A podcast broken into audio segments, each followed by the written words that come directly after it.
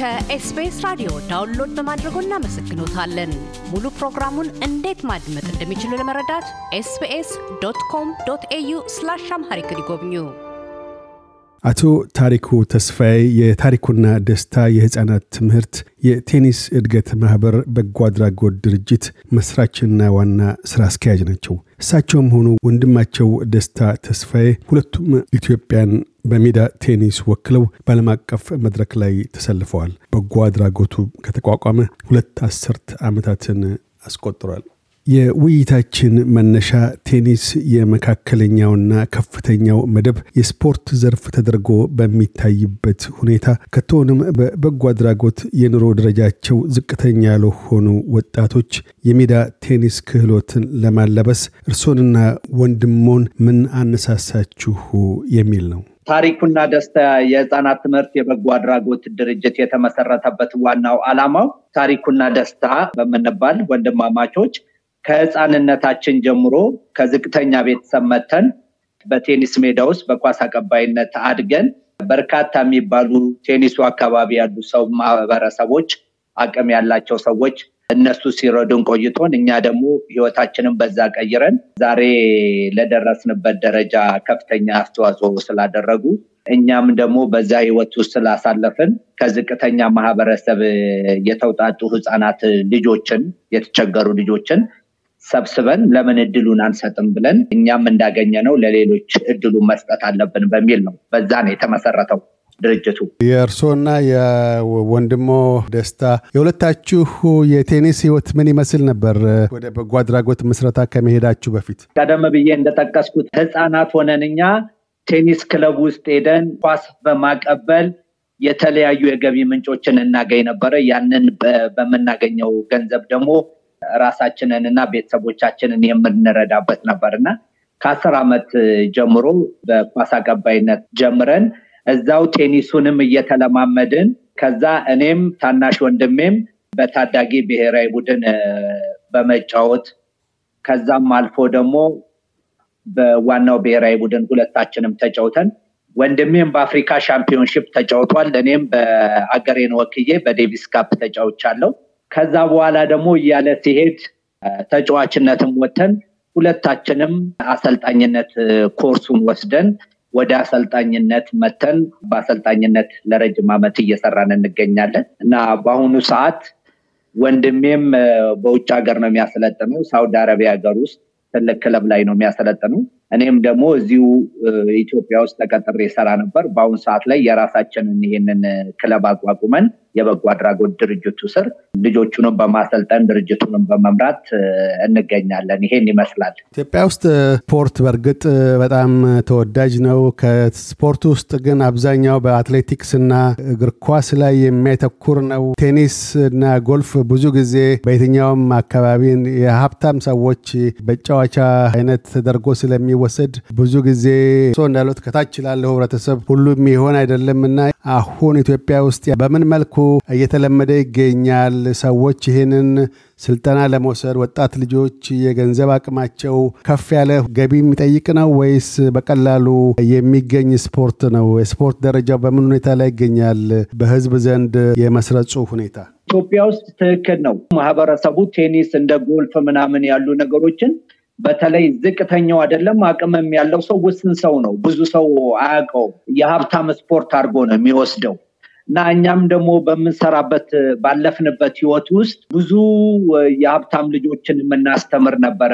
እንደዚህ አቅም ያላቸውን ሰዎች ግን ምንድነው ብዙ ጊዜ ብዙ ነገር የተሟላላቸው ልጆች hard worker ኦች አይደሉም። እንደ ስራ እንደ ቢዝነስ ያንን ነገር ልንሰራው እንችላለን። ግን ምንድነው satisfaction የለውም።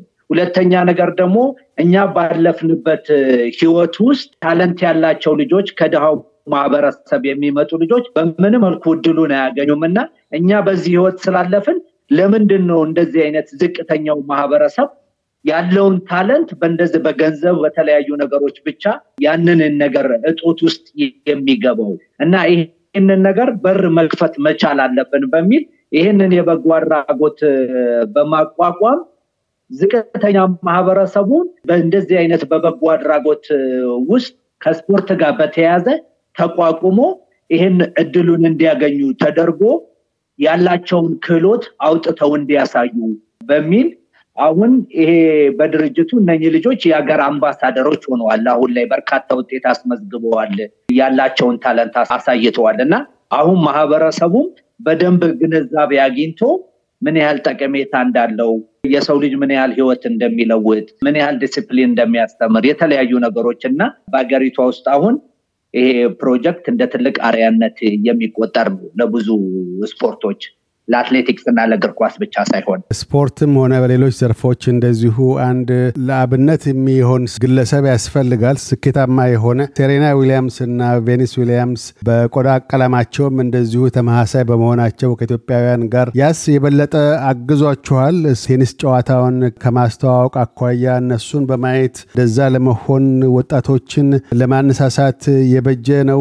በአሁኑ ሰዓትስ ስፖርቱ ምን ያህል አድጓል? የቴኒስ ስፖርት ምን ያህል ታዋቂ ነው በሀገር አቀፍ ደረጃ? ከተለያዩ ሀገር ተጫዋቾች የተለያዩ ልምዶችንም ስንወስድ እንደነ ሰሬና አይነትም አይነቱ ከታች መጥቶ ነው ዛሬ የዓለም ሻምፒዮን ሆነው ትልቅ ደረጃ የደረሱት። የማይቻል ነገር የለም። ትልቁ ነገር ምንድን ነው? ለሰው ልጅ opportunity ውን መስጠት ነው። አንድ ልጅ opportunity ውን ካገኘ ሌላው ዓለም ላይ ያሉ ትልልቅ ተጫዋቾች የደረሱበት ደረጃ የማይደርስበት ምክንያት የለም እና የተለያዩ ከውጭም የተለያዩ ናቸው እንደዚሁ እንደ ልምዶች አሉ። ከዛም ደግሞ ምንድን ነው ያው በሀገር ውስጥ እነኚህ ልጆች ከፍተኛ የሆነ ውጤት አምጥቷል። ቀደም እንደጠቀስኩት ከዚህ ማህበረሰብ ወጥተው በርካታ የሚባሉ ውጤቶችን አምጥተዋል። በሀገር ውስጥም በውጭ ሀገርም በኢንተርናሽናል ውድድርም። ሁለተኛ የሚመለከተው ነው የጠፋው ይህንን ድርጅቱን ወይም እነኝን ልጆች ወይም ይሄንን የተሰራውን ሀገራዊ ስራ የሚመለከት ሰው ነው። ያጣው እንጂ ይሄ ነው የማይባል ውጤቶችን አስመዝግበዋል። በታሪኩና ደስታ በጎ አድራጎት ድርጅት ስር ከተቋቋመ ጀምሮ ምን ያህል ወጣቶችን ለማሰልጠን ሞክራችኋል? የህፃናት ትምህርት የቴኒስ እድገት ማህበር ነው የሚለውና ትምህርትና ቴኒሱን በምን መልኩ እየሰጣችሁ ትገኛላችሁ? ምን ያህል ህፃናት በእናንተ ስልጠና ውስጥ አልፈዋል? ምን ያህሉ ለስኬት በቅተዋል? በአገር ውስጥም ሆነ በዓለም አቀፍ ደረጃ እንደዚሁም በአፍሪካም ደረጃ እስካሁን በዚህ በጎ አድራጎት ድርጅት ውስጥ ወደ ሶስት መቶ የሚሆኑ ልጆች አልፈዋል። በዚህ በሀያ ዓመት ውስጥ ስኬቱ ደግሞ ምንድን ነው? በዚህ organization ውስጥ ያሉ ልጆች በአጠቃላይ በአገር ውስጥና በውጭ ሀገር እስከ አውሮፓም አሜሪካንም አፍሪካ ሀገር ሄደው ተወዳድረዋል። አገርም ወክለው በብሔራዊ ቡድን በርካታ ውድድሮችን አድርገዋል። በአጠቃላይ በሀገር ውስጥና በውጭ ሀገር አራት መቶ ሰማኒያ ሰባት ዋንጫዎችን በተለያየ age category አራት መቶ ሰማኒያ ሰባት ዋንጫዎች ድል አድርገዋል። ከዛም አልፎ ደግሞ ከአምስት መቶ በላይ የወርቅ መዳሊያ አገሪቷ ውስጥ በሚካሄዱ ውድድሮች በመላ ኢትዮጵያ ጨዋታ ከአምስት መቶ በላይ የወርቅ መዳሊያዎች ለከተማው መስተዳደር ድል አድርገዋል። እሱም በቢሮችን እነኚህ በሙሉ የምናገራቸው ነገሮች እንደ ሚዚየም ተቀምጠዋል። ከዛም ባሻገር ደግሞ በኢንተርናሽናል ውድድር ኢትዮጵያን ወክለው ተወዳድረው ወደ ስልሳ ስምንት የወርቅና የብር መዳሊያ ለኢትዮጵያ አምጥተዋል። በአሁኑ ሰዓት ሁለት ሴት ልጆች የዓለም የወጣቶች የደረጃ ሰንጠረዥ ውስጥ ገብተዋል። እነኛም ልጆች ሳራ ካሳውንና መቅደስ አዳነ ይባላሉ። ከዛም አልፎ ደግሞ ዮናስ ገብረ የሚባል በዚሁ ድርጅት ውስጥ ያደገ ልጅ ነው። እዚሁ አድጎ scholarship አግኝተንለት አሜሪካን ሀገር ሲያትል ውስጥ Lewis Clark State College የሚባል ለኮሌጁ እየተጫወተ ኮሌጁ አስተምሮት አሁን ማስተርሱን ይዞ አሜሪካን ሀገር አሁን ደግሞ ጀርመን ሀገር ላይ company ላይ ተቀጥሮ በመስራት ላይ ይገኛል። ቴኒሱንም በማሰልጠን እንደገና ደግሞ company ውም ላይ በትርፍ ጊዜው በመስራት ይገኛል። ሌላው ድንቅነሽ ታምሩ ትባላለች። ድንቅነሽ ታምሩ እዚህም ሀገር ውስጥ ብሔራዊ ቡድን ተጫውታ ለሀገሯን ብዙ ውጤት ያመጣች ነች። እሷም እዚህ የመጀመሪያ ዲግሪውን ይዛለች በ management። የመጀመሪያ ዲግሪዋን ይዛ ስፖርቱ ላይ passion ኑ ስለነበራት ለአንድ አመት scholarship ጀርመን ሀገር ልከናት ነበረ ስፖርት እንድታጠና። እዛም ስፖርቱን አጥንታ መታ ለአንድ አመት። አሁን ዱባይ ሀገር ውስጥ ትልቅ አካዳሚ ላይ በ ground tennis አሰልጣኝነት ትገኛለች።